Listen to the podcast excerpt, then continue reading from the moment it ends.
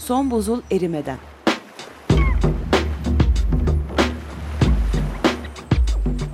Küresel iklim değişikliğinin bilimsel gerçekleri üzerine.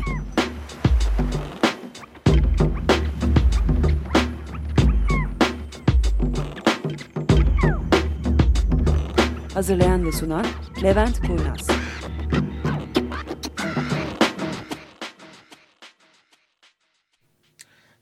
Merhabalar, ee, bir programımıza daha hoş geldiniz. Ee, Az evvel soruyorum ancak öyle öğrendim. Bugün 12 Mayıs 2009'muş. Tekrar karşınızdayız. Ee, grubumuzda bir tane değişiklik var bugün bir sağlık sebebiyle. Kendilerine de acil şifalar diliyoruz. Annesi rahatsızlandı Berna'nın. Bir kez daha Murat, Merhabalar. Tufan, Merhaba. Tuğba. Merhaba. Bir tane de yeni katılan arkadaşımız var Asena. Şimdi Asena bizden birazcık farklı. Biz hepimiz bilim adamıyız. O değil. Sakıncası olan bir şey olduğundan sonra söylemiyorum. Sadece biz kendi aramızda birazcık fazla konuşuyoruz. Pek anlam ifade etmeyen şeyler çıkabiliyor arada bilim adamı olmayan kişilere. Onun için biz aramıza Asena'yı da kattık. Onun bilimle hiçbir alakası yok. Sadece meraklı bu konuya. Ve benim e, geçen dönem Boğaziçi'nde, geçen sene de Boğaziçi'nde verdiğim dersi Bahar aldı. Evet. Şimdi geçen sefer birazcık iklim değişikliğine sebep olan sera gazlarından konuşuyorduk. Biraz o konuyu daha derinine inelim. Bu sera gazları nedir, miktarları nedir bunlardan bahsedelim istedik. Şimdi bir noktamız var. Bu, bunlarla ilgili aklımıza gelen pek çok soruyu zaten web sitemize koyduk. Oradan ilgilenenler biraz daha derin bilgi almak isteyenler bu konuda bilgilere ulaşabilirler. Türkiye'de birazcık zorlanıyoruz. Türkçe kaynak bulmakta ve Türkçe kaynak yaratmakta hani belki vesile olur. Bu şekilde biraz da Türkçe kaynak yaratmış oluruz. Bir kez daha adresimiz Evet, e, adresimiz iklimbu.org.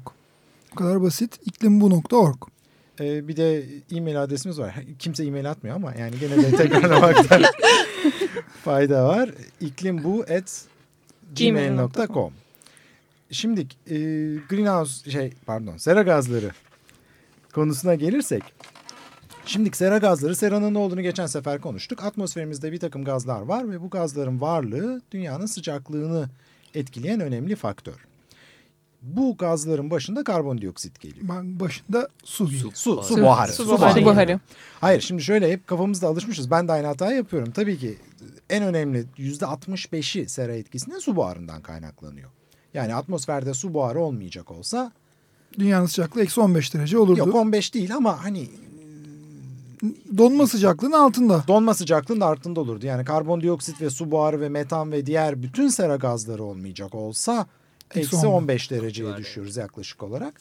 Bunların varlığıyla şu andaki sıcaklık işte 16-17 dereceye geliyor. Yalnız geçen sefer de bahsettik su buharı miktarını değiştirmemiz mümkün değil. Su buharı sıcaklığın bir fonksiyonu. Eğer sıcaklık artarsa su buharı miktarı da artıyor atmosferdeki. Ama bizim değiştirebildiğimiz temel faktör karbondioksit. Onun için karbondioksitten başlayacağız konuşmaya. Karbondioksit nedir? Nereden çıkar? Geçen sefer çok basit bir şey söylemiştik. İklim değişikliğini engellemek istiyorsanız hepiniz toplu halde nefes almayı bırakın. İklim değişikliği diye bir şey kalmıyor. Dolayısıyla biz her nefes alıp verdiğimizde karbondioksit çıkıyor. Karbondioksit temelde bir yanma ürünüdür.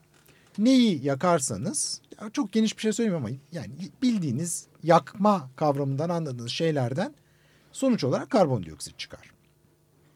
Mesela Doğalgaz, doğalgaz, kömür, kömür, petrol. şeker. Evet. E, Biz hepimiz şeker yakıyoruz. Yani Şeker- aldığımız enerji temelde şeker. Yağ. Bunların hepsini yaktığımız zaman bundan çıkan şey karbondioksit oluyor. Şimdi karbondioksit esasında çok kötü bir gaz değil ve belirli miktarlarda tutulduğu müddetçe dünyanın sıcaklığını regüle eden bir gaz. Şimdi e, gelmeden önce birazcık ders çalıştık. Karbondioksitin atmosferdeki miktarı yaklaşık 1750 yılları çevresinde 280 ppm yani milyonda parça olarak. Şimdi bu atmosferin sıcaklığını makul bir seviyede tutmaya yardımcı oluyor. Zaten e, sanayi devrimi öncesi hep 280-285 civarında devlet e, seyretmemiş mi hocam? Çok uzun bir Evet. süredir. Yani şimdi şöyle çok eski zamanları Tufan esasında iyi bir laf etmiş geçen sefer sonradan tekrar programı dinleyince fark ediyorum. biz hani 1500-2000'lerde olur mu derken sen 7000 mi? 7000. 7000. Kambriyen dönem. Evet yani 550-600 milyon yıl önce 7000'miş karbondioksit miktarı. Bugün için indiğimiz yer şu 388. 388 şu Evet. anda. Bu, bu şöyle. Şimdi bunun miktarı nasıl ölçülüyor esasında ya da nasıl bu kadar böyle 388 gibi bir rakamla hemen çıkabiliyoruz bunu söyleyelim. 1950'lerde insanlar ilk defa iklim değişikliğinin olası etkileri ve iklim değişikliği üstünde çalışmaya başladıklarında bu karbondioksit miktarını ölçme gereği ortaya çıkıyor. Bu gerek de temel olarak karbondioksit miktarı biliyorsunuz. Mesela şu anda bu içinde bulunduğumuz stüdyoya bakacak olursak 388'in çok üstünde. Çünkü hepimiz nefes alıp verdikçe karbondioksit miktarını arttırıyoruz. Ee, İstanbul'da dolaşıyorsanız sokakta çok çok üstündeyiz 388'in. Çünkü işte arabalardan Arabalar. çıkan egzoz gazları, birbirimizin nefesleri, e, Sanayi. çevredeki sanayi kuruluşları bunların hepsi karbondioksit miktarını arttıran nesneler. Ancak bunların hepsinden kurtulduğumuz zaman gerçek atmosferdeki karbondioksit miktarından bahsedebiliyoruz. Onun için de herkesten uzak bir yere gidip ve herkesten yüksek bir yerde bunu ölçmemiz gerekiyor. Ve bunu 1950'lerin sonunda Hawaii'de ölçülmüş. Ölçen grupta esas teknik işi yapan adam Keeling ve Keeling'in ismiyle geçiyor bu. Keeling eğrisi deniyor. Keeling eğrisi 1950 yılından beri aynı noktada dünyada karbondioksit miktarını ölçüyor ve bundaki artışı görüyoruz. Bende var mı? Aldım mı? Kaçtan kaça çıktı? 280'lerde değil esasında. Epey daha Biraz daha yüksekti. hocam. Evet. İlk ölçüldüğü noktada ama bugün çıktığı Keeling eğrisinin bugünkü değeri 388. Dolayısıyla biz e, herhangi bir sayıdan bahsediyorsak 388 dediğimizde değişik yerlerden değişik rakamlar çıkabilir ama Keeling eğrisi bizim açımızdan tarihsel bir öneme sahip olduğu için Keeling eğrisinden bahsediyoruz. Orada 380 dediğimizde. Keeling adamın soyadı. Ve şu anda da gene Keeling e, Screams Enstitüsü'nde ve oğlu geçti. Oğlu yerine. geçti. Evet. Gene Keeling eğrisi de aynen Keelingler tarafından Devam et. devam ettiriliyor. Peki karbondioksitin ne olması gerekiyor iklim değişikliği açısından zararlı olmaması için? Şimdi esasında şöyle iklim değişikliği açısından karbondioksitin her miktarı okey bir sorun yok. Sadece karbondioksit miktarındaki hızlı artış ya da azalış sorun yaratan şeydir. Yani şu anda 280 olacak olsa bugün yaşadığımız iklim değişikliği dediğimiz ya da bununla ilgili sorunların pek çoğu ortadan kalkmış olacak. Ama buna karşılık 380 olmasında da bir sakınca yok. O da bir denge noktasıdır dünya için. Yani 500'e gitsin ama 1 milyon senede gitseydi hiçbir şey. Tabii Hiçbir ki. şey hissetmezdik yavaş yavaş. Yani şöyle geçen sefer birazcık değinmeye çalıştık. Biraz sayılara da baktığımızda 1400-1500'lere çıkmış. Bundan 50, 60, 70, pardon 100 milyon sene civarında. Yaklaşık 1400-1500'lerde ve hayat inanılmaz bir şekilde mutlu bu rakamlarla. Bunlarda bir sorun yok. Önemli olan birden artmaları ya da birden azalmaları. Bu birden artmayı da zaten Killing eğrisine baktığımız zaman çok net bir şekilde görebiliyoruz. Evet. Yani bu, bunun hiç tartışması yok. Yani o eğriyi 1900 web sitesine e, koyarız. 1960'larda 315 civarındaymış. Evet bugün de 388 ise bayağı ciddi bir artıştan kısa vadede çok ciddi bir artıştan bahsediyoruz.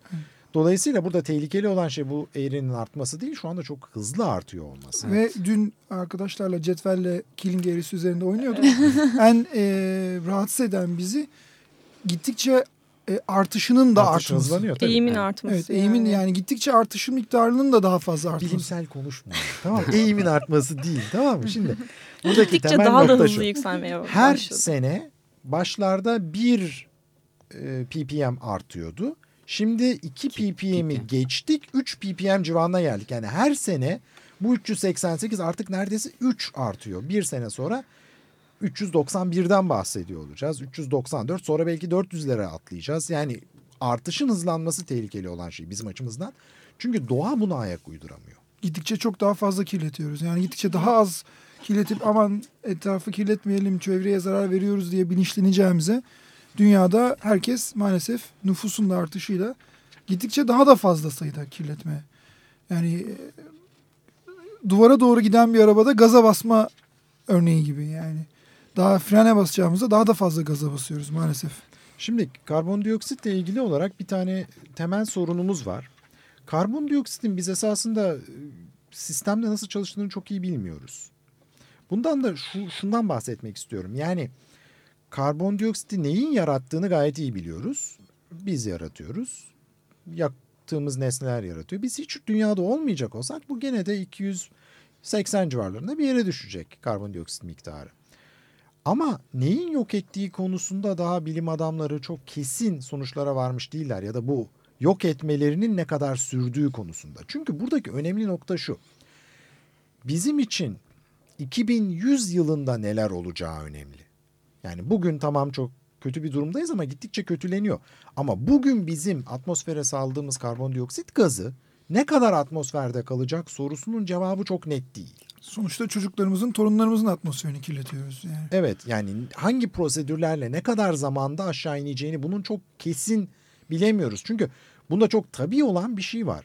Evet bitkiler karbondioksit emer bunu biliyoruz. Evet, hatta 7 Ama- milyar ton karbon atıyoruz her sene insanoğlu yaklaşık endüstri sonuçta temelde. 7 milyar tonun yaklaşık 4 milyar tonunu bitkiler ve okyanus Okyanus. emiyor. Evet. Ama bitkilerin de bir süre sonra bunu yapamadığını görüyoruz. Eğer atmosferdeki karbondioksit miktarı çok artarsa bir süre sonra karbondioksit alıp e, oksijen veren ağaçlar gibi e, yeşiller de karbondioksit vermeye başlıyorlar. Ya aferin benim kızıma. tamam mı? O, o benim dersimi çalışmış. Ama niye karbon Hayır, karbon şimdi- karbon Bu fertilizer- 6 derecede verilen bir, Bir bilgi yani. Bir dakika şimdi şö- anlatayım. şöyle tamam. şimdi buradaki e, Asena'nın söylemeye çalıştığı şey şu. O hatırlıyor ama bir sene önceki bilgilerini hatırlıyor. Burada karbondioksit miktarının artmış olması değil. Bitkileri strese sokan şey sıcaklığın artmış olması. Yani Hmm. bitkiler normal hayatlarını sürdürürken bildiğiniz normal sıcaklıklarda bildiğiniz normal işleri yapıyorlar. Yani Hatta- karbondioksit alıp oksijen veriyorlar. Hatta benim bildiğim sıcaklıklar sabit kalsa karbondioksit miktarı artsa bitkiler daha, Daha- fazla Tabii. yürüyecekler. Daha mutlu oluyorlar.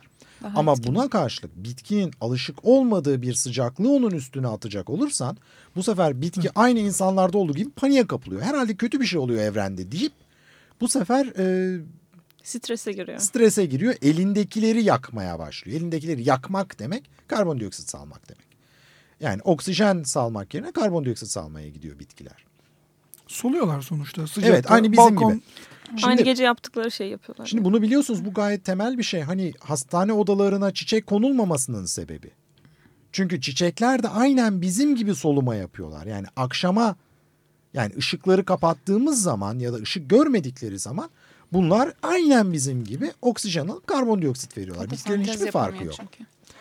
Şimdi dolayısıyla bitkileri strese sokmamak gerekiyor. Şu anda gittiğimiz yol yani 100 sene sonra ne olduğunu bilemeyeceğiz dememizin kısmi sebebi de bu. Bitkilerin bundan sıcaklık mesela 2 derece 3 derece arttığında nasıl davranacaklarını bilmiyoruz gerçekte. Ondan sonra bir faktör daha var. Karbondioksit iki temel şey emiyor atmosferde. Bunun bir tanesi fotosentez yapan canlılar dediğimiz gibi bitkiler, denizdeki planktonlar ve denizin kendisi emiyor. Şimdi denizin kendisinin emdiğini hepimiz gayet iyi biliyoruz. Çünkü kola dediğimiz şey bu. Evet. kolada o kola gazı gazı kaçtığı kolanın lafı koladaki karbondioksitin çıkmış olması. Bilmiyorum ben. Şimdi kolanın içerisindeki gaz karbondioksit. Ya da bazıları halk halk arasında asidik açtı bunun diye Evet, biliniyor ama evet. kolanın aslında giden asit Kaçan asit. Şimdi- asit yerinde. Çok kalıyor. basit bir şey var. Ee, hepinizin gayet iyi bildiği. Niye kolayı buzdolabında saklıyoruz? Asidik açmasın diye. Tamam mı? Kenarla soğuk değil. Soğuk bakın. içiniz. Soğuk içinizin temeli şu. Ee, bu nesneleri içmemizin sebebi o karbondioksitin verdiği e, duygu, duygu demeyeyim birazcık garip bir laf oldu ama Fazla bıraktığı tat. haz. Ha. şimdi onun için şimdi dolayısıyla burada bir nokta var. Kar- sıcaklık ne kadar düşükse Ters orantılı şeyle. karbondioksit miktarı suyun içinde çözünebilen karbondioksit miktarı o kadar artıyor. Sıcaklık ne kadar yükselirse O kadar azalıyor. karbondioksit miktarı o kadar azalıyor çözünebilen. Şimdi biz bugün okyanusların ne kadar karbondioksit emdiğini biliyoruz. Ama sıcaklığı biraz daha arttıracak olursak ne kadar emeceği konusunda hiçbir fikrimiz yok. Yakınından bile geçmiyoruz. Azalacağını biliyoruz Azalacağını ama. biliyoruz. Evet. Evet. Ama ne kadar azalacağı, durumun ne kadar daha kötüye gideceğini kesinlikle bilmiyoruz. Hatta daha başka felaket senaryoları var oraya girmeyeyim. Sadece hani basit bildiğiniz buzdolabındaki koladan dışarı çıkarttığınızda o gazın kaçması olayından bahsediyoruz. Evet bir kısa ara verelim. Kısa evet müzik arasına gidelim. Müzik Ondan arası sonra devam verelim. edeceğiz karbondioksitle.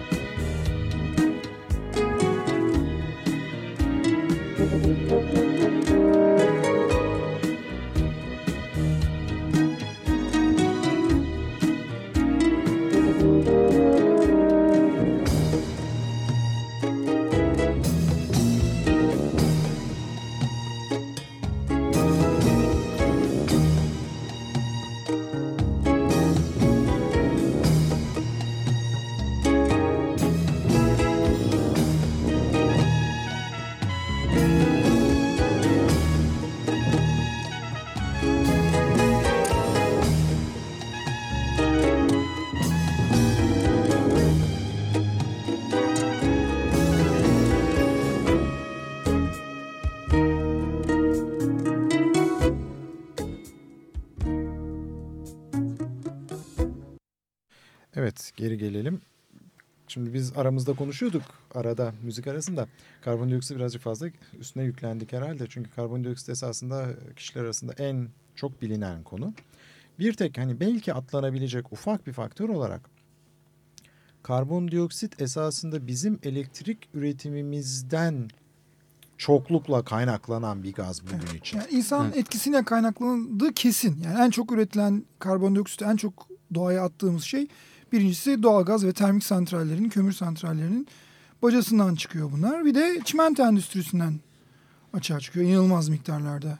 Böyle çok ciddi miktarlarda. Şimdi e, bu, bu şu demek. Hani biz arabalı kullanmayalım, şunu yapmayalım, bunu yapmayalım tamam iyi güzel ama esasında bizim kullandığımız elektrik enerjisi çok büyük miktarda karbondioksit üreten bir elektrik enerjisi. Eskiden en azından ben kendim ilkokuldayken, ortaokuldayken falan Türkiye hep elektrik enerjisinin çoğu barajlar ve hidroelektrik santrallerinden falan diye anlatırdı hocamız. Artık öyle değil Türkiye. Türkiye'nin enerjisinin ciddi bir kısmı termik Santraller. santrallerden ve doğalgaz santrallerinden e, elde ediliyor ve bu da ciddi miktarda karbondioksit salınımı demek. Şu anda dünyada zaten çok az ülke. Bir Fransa, bir Norveç falan. Fransa'nın çok ciddi miktarda %80, %75 civarı Nükleer nükleerden geliyor. Norveç'te falan da çok ciddi bir hidroelektrik e, santral var. Onun haricinde dünyadaki bütün ülkeler zaten neredeyse tamamı doğalgaz ve Bir de petrol yakıyor. İzlanda var. O da, da ilginç jeo- bir jeotermal jeotermal. enerji çok kuvvetli. Şimdi e, biz birazcık bu karbondioksiti bir kenara bırakalım. Karbondioksitten sonra tehlikelilikte daha doğrusu miktar olarak en fazla karşımıza çıkan şey metan. Metan hepimiz metan maalesef üretiyoruz doğal olarak. doğal olarak. Şimdi Ama metan daha çok tabii bizde değil bataklıklarda üretiliyor. Bataklıklar dediğimiz şey de aynı zamanda mesela e, pirinç tarlaları Çeltik da tarlaları. bu noktada bataklık dediğimiz şeyin Çürüyen her şey bu Suyun Çöplükler. altında yani hava şöyle Çürüme. hava olan ortamda çürüyen şeylerde bir sorunumuz yok. Ama hava olmayan ortamda çürüyen nesnelerde metan ortaya çıkıyor. Yani bu deniz dibinde olabilir, bataklıklarda olabilir. çöplüklerde Çöp- Çöplüklerde biliyorsunuz geçtiğimiz Gömüldü. senelerde patlama kötü olaylar olmuştu. maalesef, Evet. Ümraniye'de. Şimdi dolayısıyla metan kötü bir gaz. Arada bir şey söyleyeceğim hocam. Ee, pirinç e, üretiminde de mi- üretim mevsiminde de e, atmosferdeki metan miktarının arttığı gözlemlenmiştir. Evet dersimizi çalışmışız. ha bu arada Killing Curve'ü de buldum elimde. Neyse. Şimdi burada e, bizim açımızdan önemli bir nokta var. Bunlar bütün bu sera gazlarından bahsederken bir e, küresel ısınma potansiyeli diye bir kavramdan bahsediyor bilim insanları. Küresel ısınma potansiyeli de temelde şu. Karbondioksiti eğer karbondioksitin bize vereceği zararı bir olarak alacak olursak diğer gazlar bunun kaç katı zarar veriyorlar. Bu da tabii o gazın ne kadar uzun süre atmosferde kaldığıyla ve bizim hangi zaman ölçeğine baktığımızla orantılı. Ya da hani ne kadar daha çok ısıyı tuttuğuyla alakalı. Evet. Şimdi bizim baktığımız temelde 2100 yılı gibi bir seneyi hedef alıyoruz. Bütün hesaplar bu 2100 yılında dünyanın ne olacağı üstünde gidiyor. Dolayısıyla karbondioksit eğer bir olarak kabul ediyorsak zarar verme açısından metan 25. Yani metan gazı karbondioksitten 25 kat daha zararlı bir gaz bizim açımızdan. Ama karbondioksitle metanın oranlarına bakıldığında metan çok çok çok daha düşük oranlarda. Bin kat daha az yaklaşık. Ee, Hatta belki daha da az. Sonuçta onunki P, ppb evet. olarak. Endüstri Evet. devriminden Milyarda önce parçacık. 700. 700 milyarda parçacık. Bugün ise 1745. olması lazım. 1745 parçacıktan bahsediyoruz milyarda. 500'de bir civarında Yalnız falan. bakın dikkat edin burada tehlikeli bir şey var. Karbondioksit 280'den 388'e çıkarken metan 700'den 1745'e çıkıyor. Yani iki kattan fazla artıyor bu gaz. Bu çıkan çıkartan nedir bunu? Ee, Endüstri genelde bizim endüstri olarak şimdi şöyle. Bir de buzullardaki bir şeyle alakalı olduğunu Tabii, tabii. söylemiştiniz. Şimdi bir bir kere e, insan nüfusu artınca insan nüfusunun artması ile birlikte bu ve insan nüfusu kusura bakmayın hani biz çılgın miktarda artıyoruz. Ee, 15 milyonduk geldik 70 küsür milyon civarına. Avrupa çok fazla artmıyor ama artan Hindistan ve Çin. Ve Hindistan ve Çin 1750'den bu yana temel besin maddeleri bunların pirinç. sadece pirinç yiyorlar neredeyse. Ya bu sadece. adamlar pirinçle besleniyorlar. Dolayısıyla inanılmaz miktarda çeltik tarlaları o bölgede arttı. Bunun da doğal sonucu olarak metan miktarı arttı. Şimdi metan esasında çok tehlikeli. O senin dediğin buzulların altında özellikle Sibirya'da Evet. çok miktarda metan var. Ve bu metan zaten çıkacak olursa dışarıya oyun bitti. Bir Yani de bu biz küresel ısınmaymış, 3 dereceymiş, 5 dereceymiş falan yok. Orada hayat bitti noktasındayız. O, o felaket senaryosu. Oralara girmiyoruz. Biz normal hayatımızın gelişmesinde bakıyoruz. Evet Tuna. e, bir de metan e, atmosferde kimyasal reaksiyonlarla yeryüzüne iniyor. Yani karbondioksit kadar e, daha rahat inemiyor yeryüzüne. E Dolayısıyla tabii ben, miktarda benim bildiğim karbon şey metan emen bir bitki yok. Evet. O dolayısıyla o temel temel olarak bizim açımızdan sorunlu metan. Şimdi e, metandan sonra aklımıza gelen bir sonraki gaz daha doğrusu iki tane daha gaz kaldı. Onlar çok metanla kıyaslandığında çok fazla önemli gazlar değil. Bir tanesi bu kahkaha gazı dediğimiz ya da Narkoz şeylerde Narkoz. narkoz gazı dediğimiz gaz. Bunun miktarında da ciddi artışlar var ama bunlar artık az kalıyor. Ve gene de zaten doğada bulunan şeyler. Bir de son olarak KK gazı bu arada N2O. N2O evet. Ee, son olarak da bu kloroflorokarbon dediğimiz deodorantlar konusundan pek çoğunuzun bildiği gaz var. Esasında deodorantlarla şu anda bir alakası yok. Bunu biraz daha biraz daha geniş şekilde gelecek hafta inşallah mercek altına alacağız bu gazı. Yalnız bunların hepsinden bu kloroflorokarbonun bir tane farkı var. Biz olsak da olmasak da atmosferde karbondioksit var. Evet. Biz olsak da olmasak da metan var. Biz olsak da olmasak da bu nitrüs oksit var. Ve biz olsak da olmasak da diyemeyeceğim. Bu CFC, Biz kloroflorokarbon sadece biz varsak var. Bunu biz üretiyoruz. Başka hiçbir yolu yok bunların. Ve ozon tabakasının şeyler tek yani. Bir yapay onlar biz sentezliyoruz. Evet. Şimdi sonumuzdan geldik programımızın. Bir kez daha tekrarlıyoruz adresimizi www.iklimbu.org E-mailleriniz için de iklimbu.gmail.com adresine bekliyoruz. Gelecek hafta inşallah 19 Mayıs olmasına rağmen biz burada olmaya çalışacağız. Görüşmek üzere. Evet. Görüşmek üzere haftaya. Hoşçakalın. İyi akşamlar.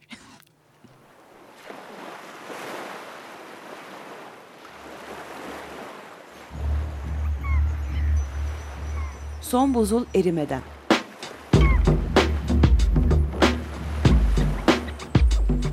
Küresel iklim değişikliğinin bilimsel gerçekleri üzerine.